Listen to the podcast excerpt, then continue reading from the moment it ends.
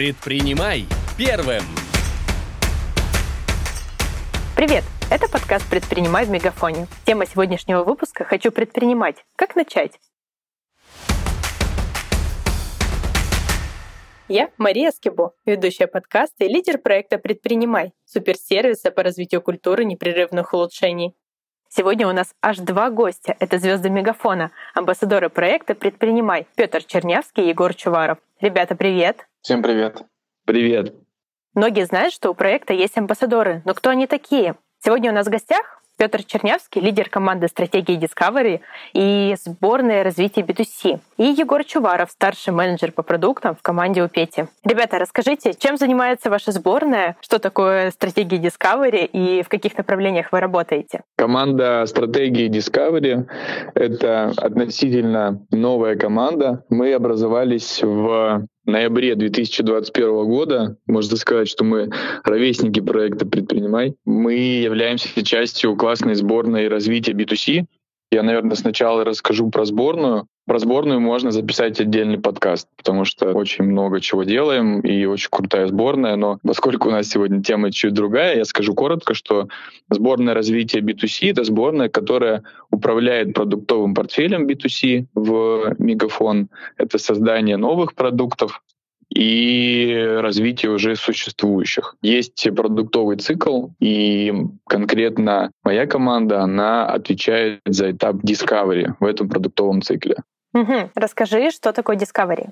Ну, если, опять же, попытаться рассказать коротко, то это поиск новых идей, генерация гипотез, Основная задача этапа — это найти идею, превратить ее в гипотезу.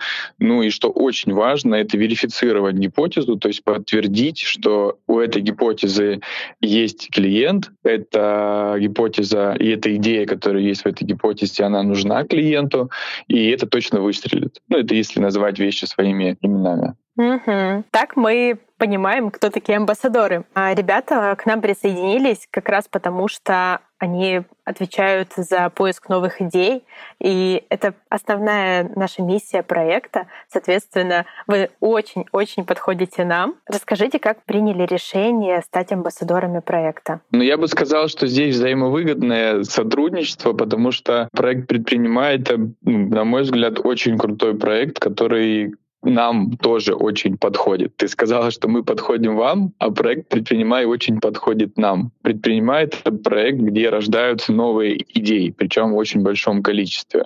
Сотрудники, по сути, это те же клиенты компании, пусть и там с разной степенью погруженностью в этот бизнес, которым мы занимаемся, но все-таки это те же самые клиенты. И вот э, те идеи, которые рождаются в рамках предпринимая, они нам очень полезны, и мы используем площадку как один из инструментов поиска идей. Классно. Да, еще один момент, который хотел отметить. Просто одна из миссий команды нашей — это развитие и укрепление компетенций Discovery в сборной, ну и, можно так сказать, в компании в целом целом. Поэтому стать амбассадором такого крутого проекта — это одна из частей нашей миссии, это двигать в массы активную генерацию идей, причем не просто генерить, а делать еще это правильно. Ну и как звучит в наших ценностях, становиться лучше каждый день? Абсолютно точно. Кажется, что сотрудники — это самые первые амбассадоры идей, а ведь никто лучше, чем сотрудники, не знает да, компанию изнутри, что в ней происходит, какие процессы работают не так, или можно было бы улучшить, или вообще найти какие-то новые идеи. А откуда берете вдохновение вы? Классный вопрос, на самом деле. Он один из самых сложных вообще, в принципе, в работе на этапе Discovery. Мы, когда образовались как команда, мы вообще решили первым делом э, обрисовать процессы, как мы, собственно говоря, будем э, работать. И вот э, нарисовали процесс, все классно, посмотрели на него, вау, мы нарисовали процесс Discovery, потом начали работать и поняли, что мы забыли одну из самых важных вещей. То есть у нас, по сути, получился delivery в Discovery. Процесс примерно начинался так, что берем идею и дальше начинаем с ней работать работать. Там генерим из нее гипотезы, начинаем ее верифицировать, потаскиваем аналитику, UX, запускаем АБ-тесты и так далее. А когда мы начали этот процесс тестить на практике, оказалось, что самая важная часть в этом всем, это вот берем, берем идею. Она на самом деле гораздо шире, чем просто берем идею. Это такой black box, который на самом деле оказалось не так-то просто ну, его визуализировать. Когда мы даже пытались какую-то информацию найти вовне, у отраслевых экспертов, э, поресерчить в интернете, оказалось, что ну, это все настолько индивидуально и не э, расписано, и никак не представлено. И сейчас, когда мы уже поработали какое-то время, нам все-таки удалось этот процесс э, визуализировать, систематизировать, но все равно это очень индивидуальная вещь. И тут мы пришли к такой штуке, что порядок, он э, высвобождает мысль. То есть вроде бы такая творческая вещь, как генерация идей, она на самом деле требует очень большого порядка, и под ней должен скрываться очень четко прописанный процесс. И для того, чтобы генерить идеи и ставить это на поток, нужно использовать несколько вещей. Я думаю, что мы об этом еще поговорим подробно, но начну.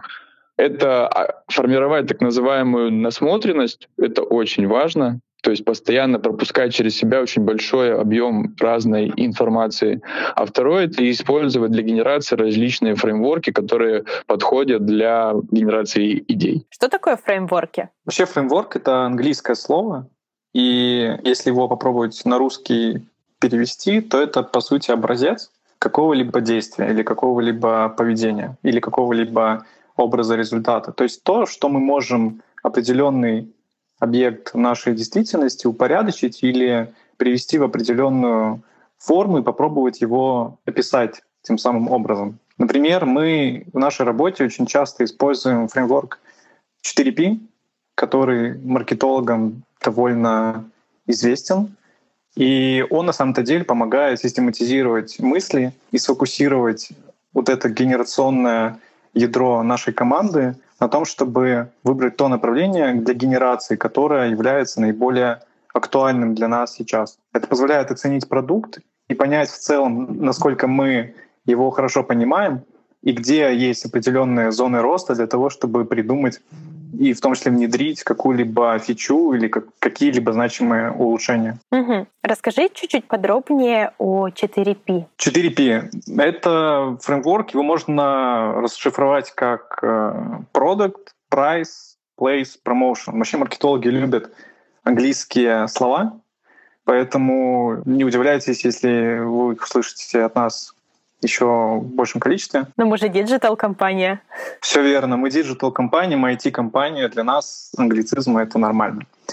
Если вкратце, то продукт — это составляющая, которая характеризует ценность того продукта, товара, услуги, как ни назови. В общем, что продает непосредственно компания клиенту. Price — это стоимость того, что продает компания. То есть что клиент, абонент, неважно кто, должен заплатить это могут быть как явные затраты э, абонента, клиента, так и неявные, то есть определенные усилия, которые ему нужно за собой повлечь. Промоушен — это то, как мы продвигаем наш продукт и то, как его можно приобрести в массы. И place — это то, как мы непосредственно его продаем. То есть это могут быть онлайн-площадки, офлайн площадки и так далее. Если вкратце, вот по всем этим составляющим можно дать характеристику того продукта, над которым вы работаете, и понять, где у вас есть определенное направление для генерации идей, что можно было бы в вашем текущем продукте улучшить. Угу. Скажи, а вот обывателю, который не знаком с маркетинговыми штучками, как можно применить эту систему? Есть ли какая-то упрощенная система в системе, или это могут сделать только профессиональные маркетологи или вот такие ребята, как вы? Я думаю, что здесь не обязательно иметь э, какое-то профессиональное образование или опыт. На самом деле любой, может, любой человек может работать в фреймворках, если их правильно адаптировать под аудиторию. Потому что мы как команда, мы часто практикуем совместные или перекрестные воркшопы с другими командами или с другими подразделениями. Есть, допустим, фреймворк Scamper, он довольно распространенный, и мы в качестве теста вот когда мы только начали его внедрять, мы взяли скрепку и начали экспериментировать с ней, ну, чтобы не сразу идти в, теле, в, теле, в, теле, в телеком. И э, в процессе работы, когда ты работаешь в этом фреймворке, скрепка превращается в пластиковый зажим для бумаги. Но это в том случае, если стояла задача найти альтернативу скрепки. Здесь напрашивается вопрос, как правильно подавать идеи. Слушай, вот на самом деле требований к идее, особенно на ранних стадиях генерации, их не очень много. Вот тут как раз бы я никак бы не ограничивал себя. И здесь идеи можно подавать в абсолютно любом виде. Это к гипотезам там больше требований, а к идеям их не так много. Угу. Может быть, тогда есть какие-то ошибки, которые совершают при обдумывании и создании идей? И которых можно избежать на ранних этапах, чтобы дальше идея была максимально эффективной. Я бы здесь отметил то, что ключевой фактор при подаче идеи — это комплементарность бизнесу. По сути, тот верхнеуровневый критерий, который вообще для каждой идеи подходит. Бывает так, что идеи не совсем подходят тому виду деятельности, который ведет мегафон, и зачастую это нечто экспериментальное. И когда человек видит для себя что-то абсолютно новое, с чем он не сталкивался, конечно же, у него появляется вопрос, а мы вообще можем такое или не можем, как компания прежде всего, и насколько это будет бренду комплементарно. Для примера, мы бы с радостью сделали бы вторую Теслу или ТикТок, но, наверное, сейчас это не совсем фокус для нашей компании. Однако, в свою очередь, у нас есть возможность партнериться с такими э, организациями, делать совместные проекты, которые бы были комплементарны мегафону. Я, наверное, еще добавлю, есть еще на ранних этапах генерации идей такие штуки, на которые я бы обратил внимание. Во-первых, не нужно думать, что вот пришла в голову какая-то мысль, что, ну блин, ну она же настолько простая и понятная, что наверняка ее уже кто-нибудь придумал или предлагал до меня. Как раз наоборот, все самые классные идеи, они на первый взгляд простые и, и понятные. Сложные идеи очень сложно потом выводить на рынок и тем более доносить это до клиента. Классная мысль. Да, и вот вторая штука — это когда ты только начинаешь генерить, выплескиваешь на бумагу или на доску мира, там неважно, с чем ты работаешь, большое количество идей, которые у тебя копились и которые лежали на, на поверхности. И даже если вот в этой первой волне генерации ты ничего хорошего не находишь, не нужно отчаиваться. Это а, практически любая генерация так проходит. Участники сначала выбрасывают большое количество идей, которые лежат на поверхности, так называемые низковисящие фрукты, а потом уже начинается углубленная работа и вытаскивание из глубин подсознания каких-то идей, которых раньше не было. Вот поэтому не нужно останавливаться вот на первом этапе, когда выплюснули первые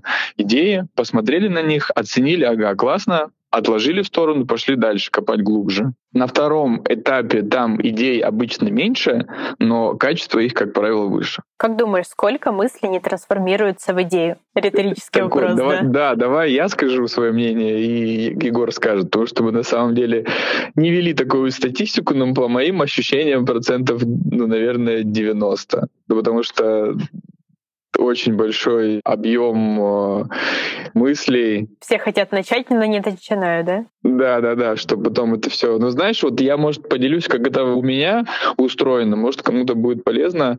Я в самом начале сказал про насмотренность. Это когда ты пропускаешь через себя большой объем информации. И тут можно провести аналогию с вот процессами, которые в космосе происходят. Вот когда из облака пыли и газа начинают э, формироваться планеты и звезды. Вот это вот облако пыли и газа — это та информация, которую ты копишь. Потом в какой-то момент мозг начинает все это обрабатывать и агрегировать, и превращать в планеты и звезды, ну, это в идеи и в гипотезы. Здорово. Я, пожалуй, соглашусь с Петей, потому что в голову приходит очень много мыслей, которые и зачастую трансформируются в разные идеи.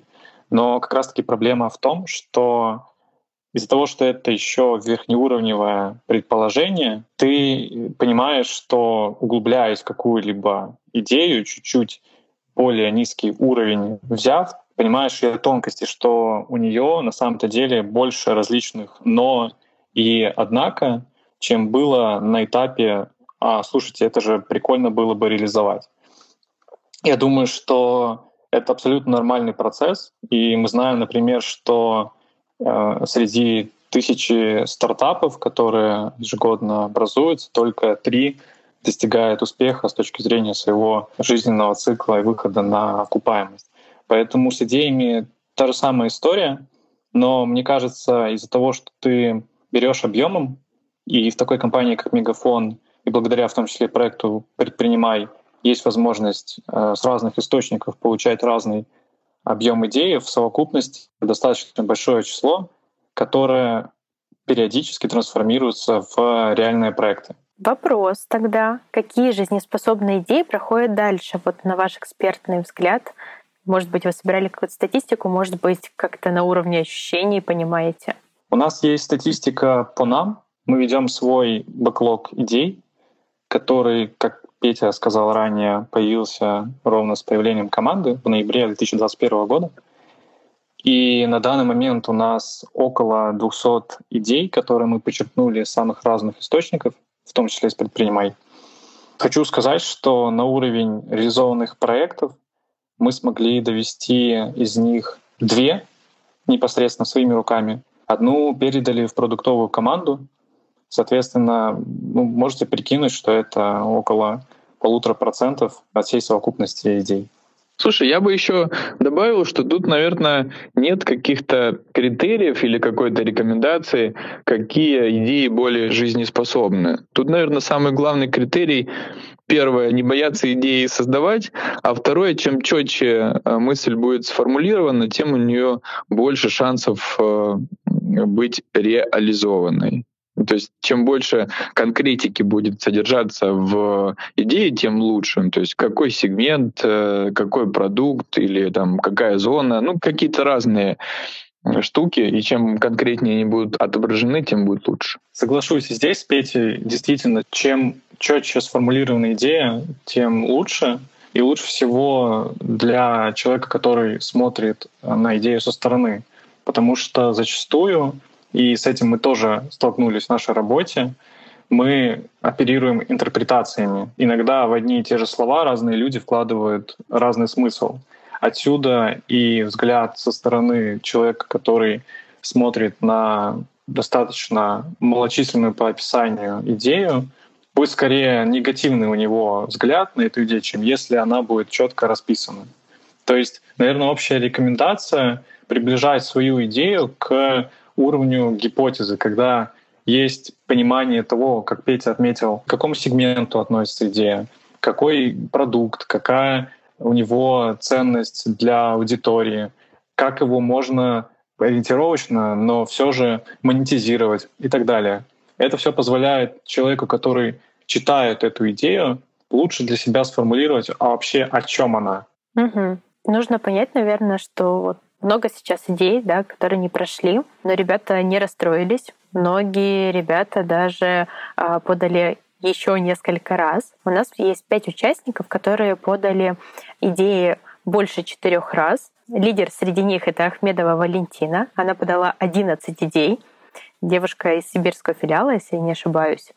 И, на мой взгляд, это просто потрясающе, при том, что у нее это есть... Это очень круто. Угу. И при том, что у нее есть отклоненные идеи, но она не останавливается, она продолжает, она верит, что у нее все получится. Она верит в компанию и в улучшение, и в то, что ее улучшения могут изменить компанию и мир, может быть, в целом.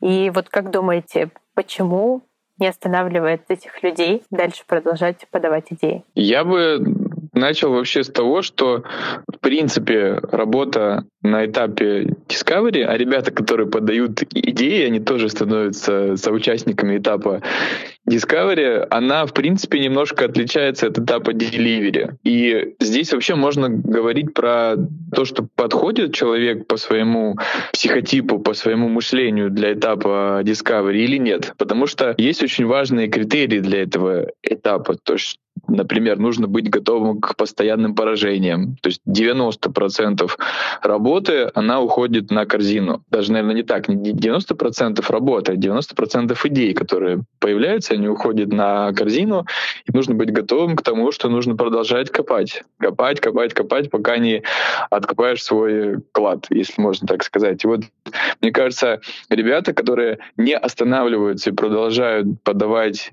идеи, несмотря на то, что предыдущие были отклонены, они просто по своему мышлению очень подходят для этапа Discovery. Они понимают, что не все идеи будут приняты, они готовы к тому, что часть идей будет отклонена, и оно какая-то часть, э, если постоянно бить в одну точку, то какая-то идея обязательно выстрелит. Плюс, если постоянно упражняться с генерацией идей, то с каждым разом идеи будут становиться все лучше, лучше и лучше. То есть это тот скилл, который точно можно качать. Uh-huh. Вот. И мне кажется, что ребята, которые не останавливаются и продолжают подавать идеи, они поступают абсолютно правильно. Я думаю, они сами замечают, что каждая их идея становится лучше. Я вообще бы рекомендовал э, ребятам, э, чтобы поход на обед с коллегами стал нормой в части генерации идей. Вышли на, на обед, уделили 5-10 минут, посидели, погенерили, поштормили, принесли идею, залили в предпринимай, все, ждем, ждем, ждем свой бонус. Клево. Вот по поводу бонуса хочется добавить. Мне кажется, те люди, которые подают все больше и больше идей, они по законам статистики увеличивают свои шансы на получение этого самого бонуса. Вы сейчас плюс-минус понимаете, какой процент из поданных идей доходит до этапа реализации, и, соответственно, логично, что чем больше идей вы подадите, тем выше ваши шансы на прохождение вашей непосредственной идеи до конкретного этапа по delivery.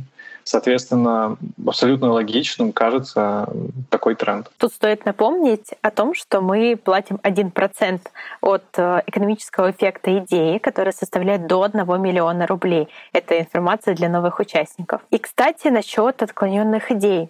Достаточно много идей отклоняется, и вами в том числе. Давайте подумаем примерно, почему так происходит. Э, расскажите по опыту и, может быть, даже какую-нибудь одну идею рассмотрим в прямом эфире. Да, ты абсолютно права. Очень большое количество идей проходит через нас, потому что очень много идей связаны с core-бизнесом.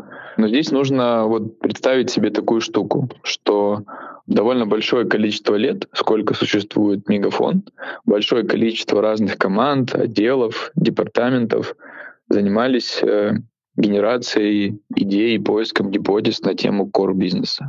Почему я говорю про core бизнес? Потому что через нас проходят идеи, которые связаны именно с core бизнесом. И уже очень большой объем э, знаний накоплен, который есть.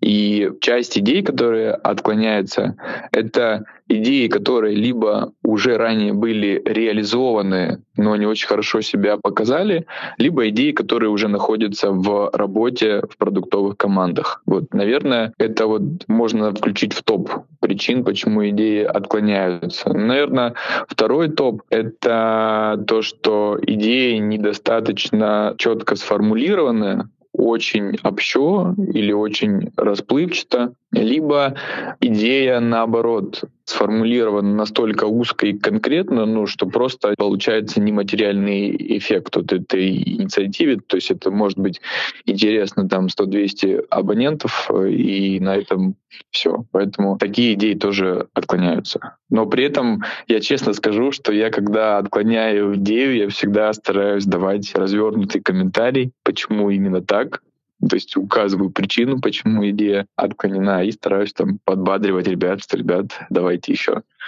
Не останавливайтесь. Мы всегда стараемся дать обратную связь, а, стараемся работать над этим еще больше, потому что я знаю, что многие очень ждут, и очень многие не понимают, почему так долго это все происходит. Это, кстати, тоже достаточно важный вопрос. Надо точно рассказать о том, что все идеи тщательно прорабатываются, и на них тратится огромное количество времени, потому что взаимодействует большое количество команд, сотрудников, которые прорабатывают ее, ищут какие-то пути решения и экономическую выгоду.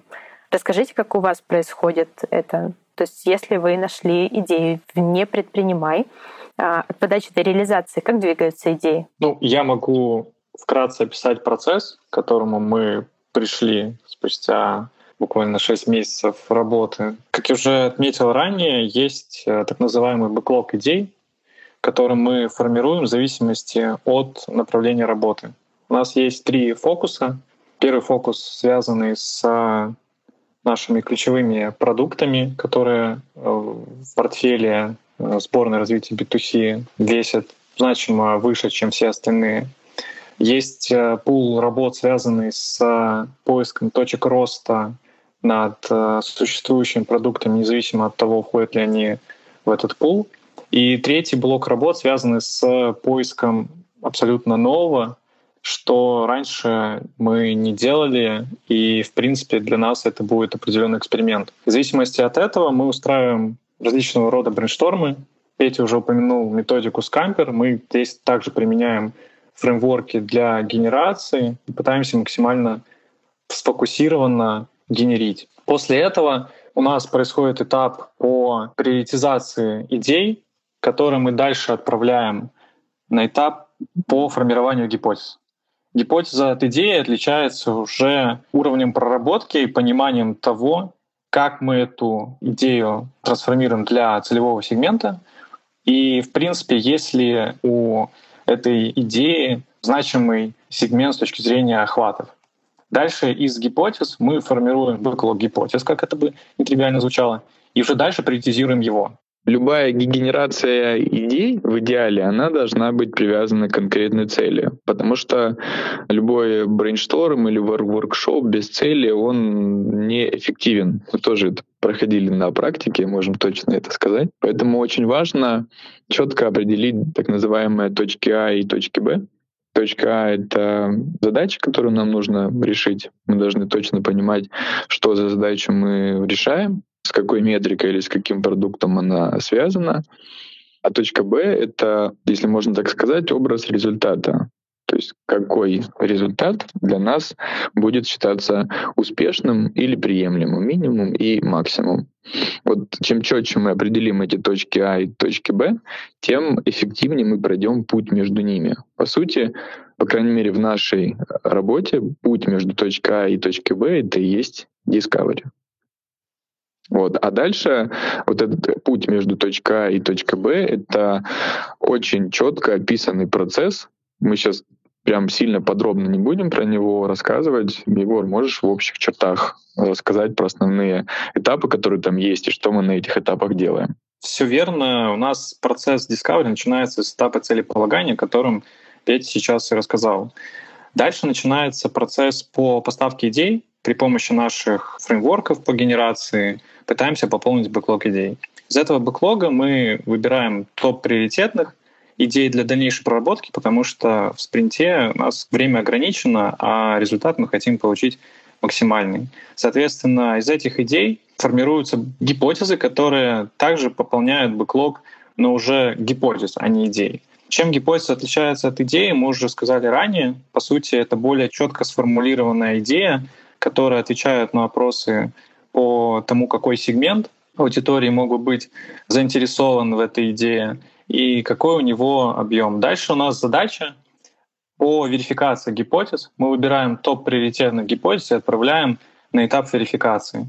У нас есть, я имею в виду у нас как компания Мегафон, множество инструментов по проверке гипотез. И зачастую это научно-исследовательский подход, который подразумевает проведение реальных экспериментов на наших абонентах или же на абонентах э, конкурентов.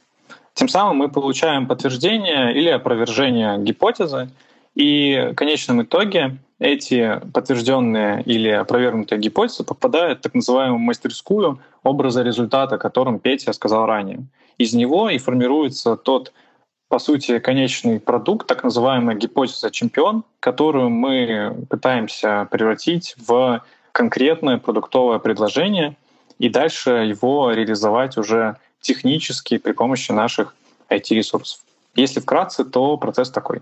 Ну, выглядит, наверное, довольно сложно, и именно по такому процессу нужно ходить, если этим заниматься профессионально, если это основной функционал, как, например, у нас с Егором. А я бы хотел сказать, что для ребят, которые вне команд, Discovery или даже вне продуктовой сборной, у них все гораздо проще. Есть э, ресурс предпринимай, туда можно закинуть идею, а дальше мы ее уже подхватим, закинем в свой процесс и уже доведем до реализации. То есть тут все, все гораздо проще. Кажется, что всегда интересно послушать о внутрянке, как проходят идеи, что с ними происходит дальше, потому что иногда со стороны кажется, что это супер простой процесс. Я же подал идею, вот реализуйте, пожалуйста. А тут не все так уж и просто. Да, это так. У нас на самом деле процесс, который мы описали, можно так сказать, родился через пот и кровь, но мы понимаем, что через такое упорядочивание и происходит вот этот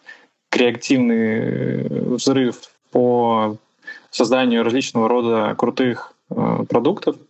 Поэтому тут еще важно отметить, что все идеи, которые мы черпаем из ресурса «Предпринимай», они имеют тот же вес, что и нагенерили мы. Поэтому какого-то там большего предпочтения, меньшего предпочтения идеям в зависимости от ресурса нет. Важно фокусироваться на том, отвечают ли они целям бизнеса, если уж так верхнеуровнево говорить, и на том, насколько они проработаны. Логичнее, что интереснее будет та идея, которая будет четко сформулирована и у которой будет явно описанная бизнес-модель. Отсюда и э, такой сложный дальнейший по своей структуре процесс, который мы описали, так как у нас зачастую наши мысли проходят ровно тот же путь по четкому формированию описания конкретного продукта или конкретного ценностного предложения, которое мы хотим в итоге реализовать технически. Угу. Так, ну с подачей идей и их движением мы разобрались. Предлагаю на десерт разобрать пример интересного проекта и провального в предпринимай. Что-то интересное, может быть, видели уже? Давайте я попробую начать с интересного. Важно отметить, что часть идей, которые мы видим на предпринимай, они тем или иным образом пересекаются с тем, что генерим мы. И, например, я вижу идею по названию Мегакоин. Она, к сожалению, без подробного описания, но с первого взгляда кажется, что это концепция для программы лояльности. У нас как раз один из проектов, которые мы планируем брать в работу, относится к программе лояльности — и видится, что, например, автор, если бы более подробно описал концепцию этой идеи, мог бы претендовать на то, чтобы его идею дальше рассматривали для реализации непосредственно продвижения по проекту «Предпринимай». Кажется, это верхнеуровня интересная идея, но не хватает, конечно, описания. Угу. А что насчет провальных?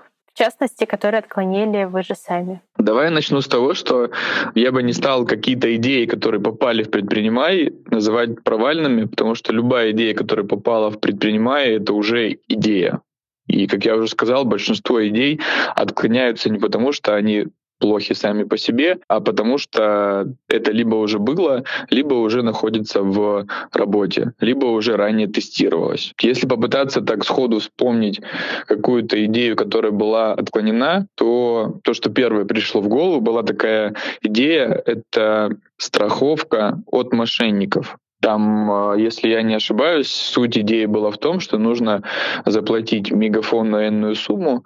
Таким образом, ты получишь страховку, если э, тебя обманут телефонные мошенники. Что-то подобное у Сбербанка есть, да? Да, это что-то есть похожее в банковской сфере. На самом деле тема довольно интересная, и к теме страховки от того или иного случая подходили уже не раз в разных командах.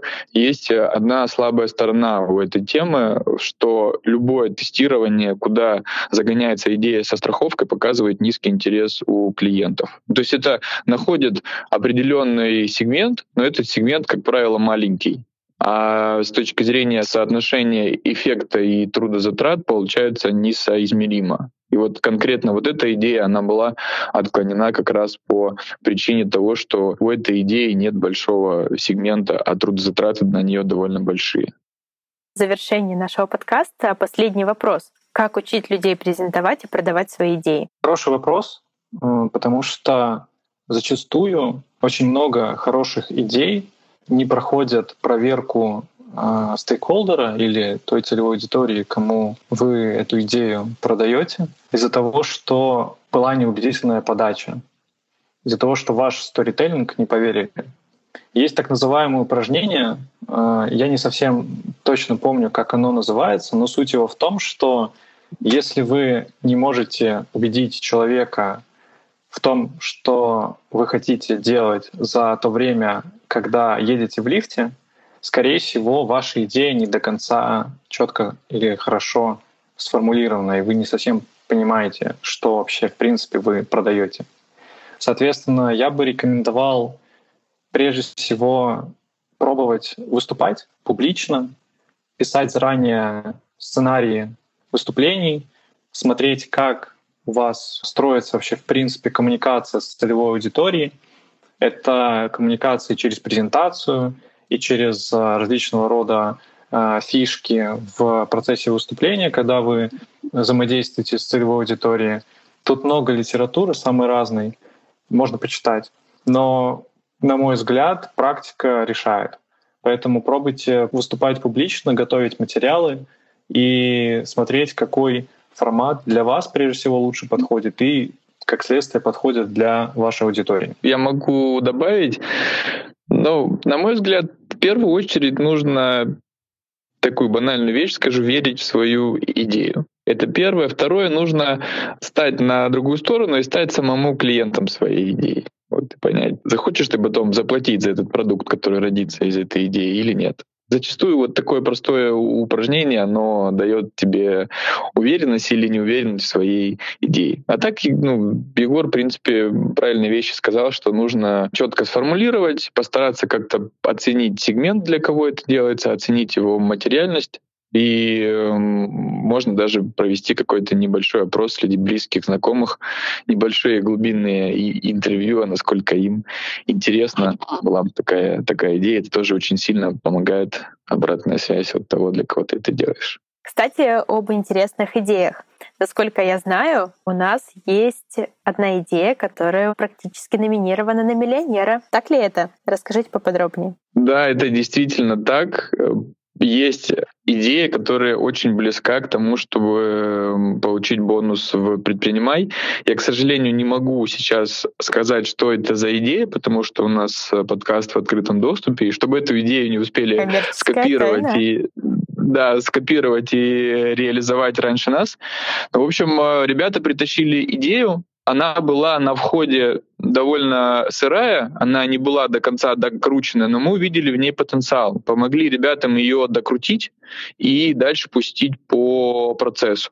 Ну, то есть там она дальше пошла в финансовую функцию и так далее. Сейчас она на той стадии, когда у ребят очень большой шанс получить бонус, причем там эффект больше 100 миллионов, ну и, соответственно, ребята могут стать миллионерами.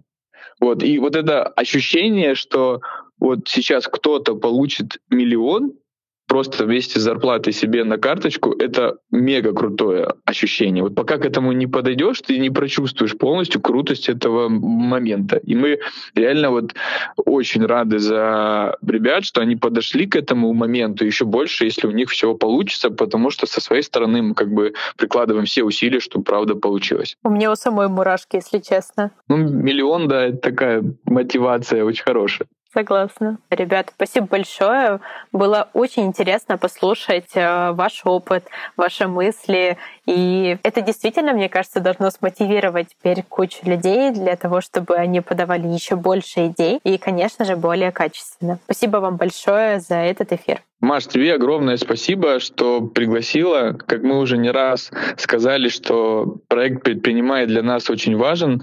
Это поставщик идей для нас. Я очень хочу попросить сотрудников компании активно участвовать и присылать свои идеи. Для нас каждая идея важна. Как подтверждение наших слов, мы с Егором пришли с открытым забралом, если можно так сказать. Теперь все знают, кто отклоняет или принимает идеи, которые прилетают на ресурс. Но мы открыты к диалогу, мы очень ждем новые идеи, мы к каждой идее относимся очень трепетно. Как Маша уже сказала, возможно, и с этим связано, с тем, что на какие-то идеи ответ поступает не очень быстро, потому что мы хотим дать развернутый ответ, и ну, чтобы инициатор идеи понял, почему она принята или не принята. Так что ждем идей. Спасибо огромное тем, кто не останавливается и продолжает их присылать. От себя добавлю, что верьте в теорию вероятности. Она когда-нибудь да, сработает. И чем больше вы подаете идеи, тем выше шансы на то, чтобы получить ваш заветный миллион. Класс. Спасибо, ребята, Егор, Петя. Благодарю вас за то, что вы смогли присоединиться и поделиться своим опытом. А сотрудникам хочется сказать, знаешь, как сделать лучше? Действуй. Предлагай идеи у нас на сервисе. Всем спасибо. Предпринимайте в Мегафоне.